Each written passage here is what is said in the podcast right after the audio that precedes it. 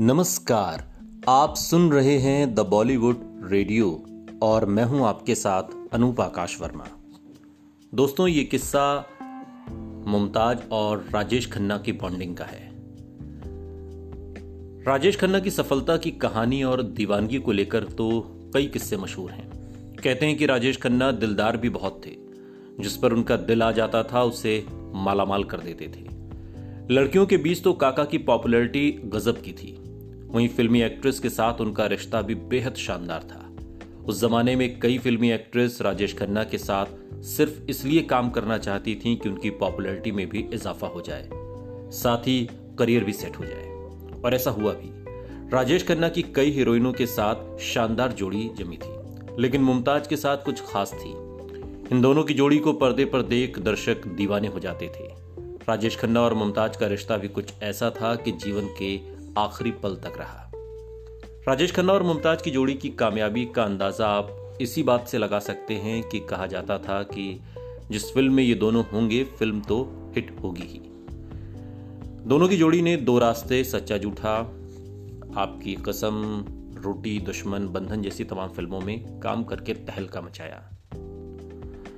उस दौर की खबरों की माने तो मुमताज़ को राजेश खन्ना पसंद करने लगे थे।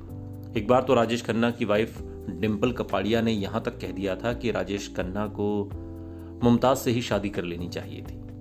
इनकी जोड़ी देखकर किसी को भी रश हो जाए, फिर डिम्पल तो काका की वाइफ थी। राजेश खन्ना तो इस दुनिया में नहीं है, लेकिन एक बार बीमार काका से मिलने जब मुमताज़ पहुँची तो उन्हें देखकर राजेश खन्ना रोने लगे। कैंसर से पीड़ित काका आखिरी पलों में बेहद शांत और भावुक हो गए थे। अस्पताल में भर्ती राजेश खन्ना से मिलने जब मुमताज़ पहुँची तो उन्हें देखकर काका की खुशी का ठिकाना नहीं रहा।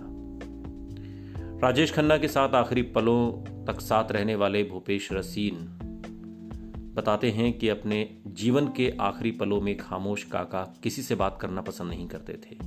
लेकिन जब मुमताज़ को देखा तो खुश हो गए और बात करने लगे। इसी दौरान राजेश खन्ना को पता चला कि मुमताज़ को भी कैंसर है तो ये सुनकर उनकी आँखों में आँसू आ गए।